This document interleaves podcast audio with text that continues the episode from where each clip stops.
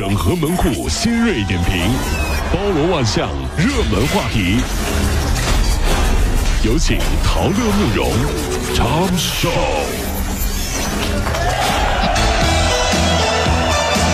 整合最近城所有的网络热点，关注上班路上朋友们的欢乐心情。这里是陶乐慕容加速度之 Tom Show。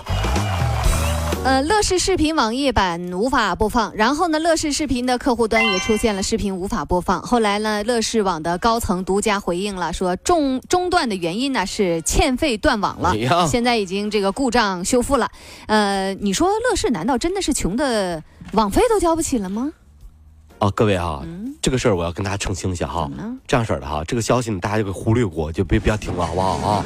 这样，我来说一下哈，我们家买的乐视电视哈，会员到二零二二年，有想要的吗？我卖给你，只要九十九，五年乐视会员就到手啊，速速速来抢购。看不了了，谁要啊？哎，干什么？干什么？九十九块钱，是抢生意呢，对吧？你应该说一律九块九，好不好？就就就就就就也行，也行，给我钱就行，这是我我我我卖了，我这不是。北京公交车上有一位老太太，疑似被人啊不小心给碰了一下，随口就大骂了啊，开始飙脏话。我打人那也是受国家保护的。然后众人劝说根本无效啊，简直就不不堪入耳啊。目击者张先生说，老太太还说呢，自己祖上非常厉害，祖上很厉害。我祖上是皇上那辈儿的，皇上那辈儿的，你还上天呢你？我听朋友说过，这北京城啊。藏龙卧虎，嗯，一不留心呢，你就遇到了哪个贝勒爷的孙子呀，哪个格格的外甥啊。这位老太太，别说，想必祖上一定是一位宫里的大人物。哟，你看说话的感觉，跋扈的气焰，嗯嗯，百分之一百，嗯，祖上，嗯，容嬷嬷没跑，这也是宫里的人哈。紫薇今天让你见识我扎针的力量。容嬷嬷啊，祖上厉害了，这就是。曹姑娘租住在宁波一位七十五岁的大爷家里，出租房啊。还说啊，大爷对她挺好的，还给她煮绿豆汤。之前一直尊敬这位大爷，可后来的事儿啊，那就只能用猥琐来形容了。这大爷在卫生间的洗衣袋里面，洗衣粉的袋子里面放了一个相机，开这个录像功能。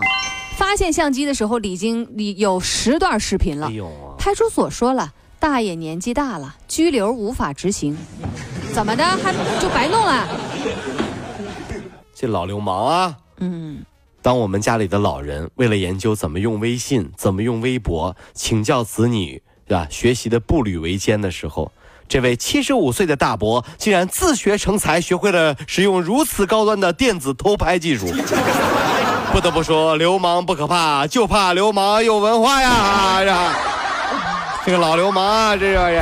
根据上海一网友爆料啊，她的闺蜜妈妈因迷恋网购，不断的往家里堆积东西，又用不完。这闺蜜啊就认为说，这个妈妈乱花钱败家，影响到自己的夫妻关系了。妈妈对此呢，则表示说，买买买能增加淘气值，淘气值如果是高就能打折，那就不是败家，而是省钱了呀。于是呢，把这闺蜜都气得离家出走了。有网友认为说，因为网购可以提升淘气值，用淘气值购物则有优惠，老人家们这个网购确实是持家的表现，也有网友认为了淘气值那是诱发了这个消费者潜在的购物欲，越高越多福利，败家之名是名副其实。各位，您觉得淘气值是败家还是省钱呢？曾经我哥们儿他妈妈呀，让他教他怎么用淘宝，遭到了他爸爸的反对。他爸爸表示：“小 Z，你考虑清楚后果啊！这家你你要不要了还？怎么的呀？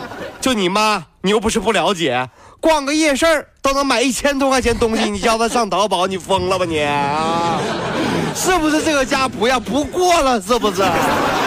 夜市，你妈去夜市啊，都能花一千多呀！你让她上淘宝不得疯啊？这是。四个月前，石家庄的李先生把婚房租给了两个女孩，可是当他要求说二人续交房租的时候，对方却以各种理由推脱。七月份的时候，无法联系到两人的李先生就用钥匙打开了房门，哎呀，那婚房都变成垃圾场了，猫屎狗屎满地都是，窗子被卸了下来，那冰箱里的食物都长了虫子了。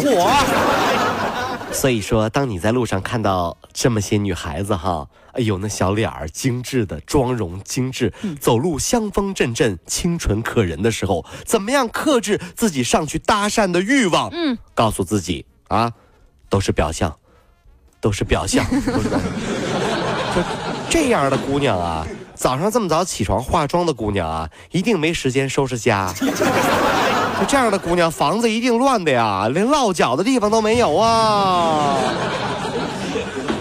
在山西太原火车站附近的一个小巷子里面，有一家路边摊，专门做那个方便面的夜宵。哦，然后呢，薛师傅以前呀只有煮方便面，就只煮方便面。现在呢，又多了炒方便面和烧烤方便面。他说啊，一天最少也能卖两百多袋方便面。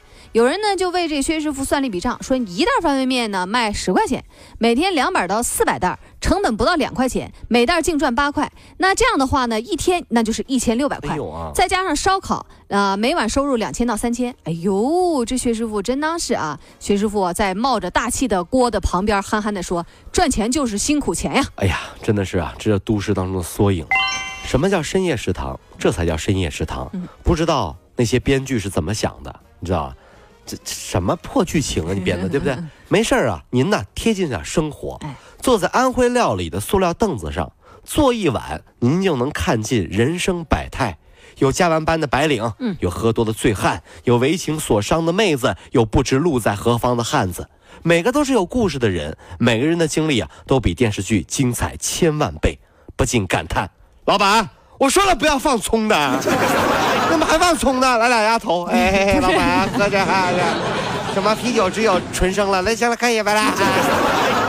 近日，杭州王先生在早餐店用支付宝帮朋友付了包子钱，没想到竟然中了四千八百八十八元的奖励金。嚯！朋友说了，包子钱已经给王先生了，那么这笔奖励金是不是应该也归自己所有啊？王先生则认为说，帮着付钱是看情分，中奖还是要这个呃还要抢，这就不太讲理了。网友就调侃了，说真是四千八百八十八元鉴定了一个朋友。各位，你说这钱该归谁呢？哦，当然是给包子了。没没准，你看那朋友就不是人呢，你怎么办？给包子呗。这这朋友你真的是，人家帮你花钱买单买了包子中奖了，你还说那奖是你的，你有病吧你？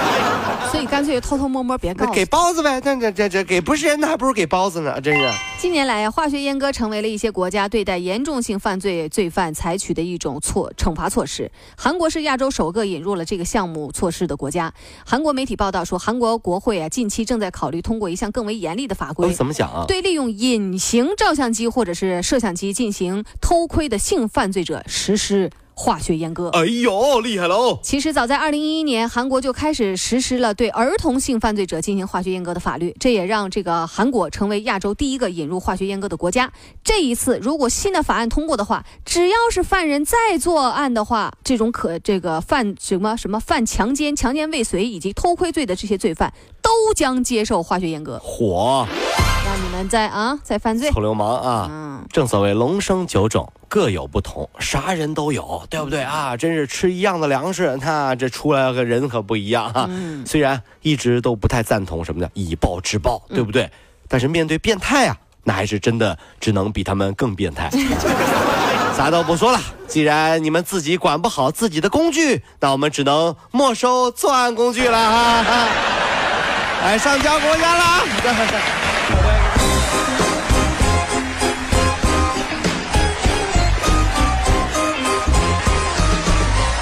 各位上班脱口秀的兄弟姐妹们，我是陶乐，在这儿小弟有事儿相求，您呢加一下我们的微信公众号，微信公众号您搜索“电锯侠”，电呢是电影的电，剧呢是电视剧的剧，侠呢就是侠客的侠，电锯侠。三分钟神剧推荐给你好看，更多精彩，记得关注我们的电锯侠微信公众号。看完我们的精彩呈现，您呢以后看什么片子都不用纠结了。也麻烦各位帮我们多做宣传，在这儿谢谢您了。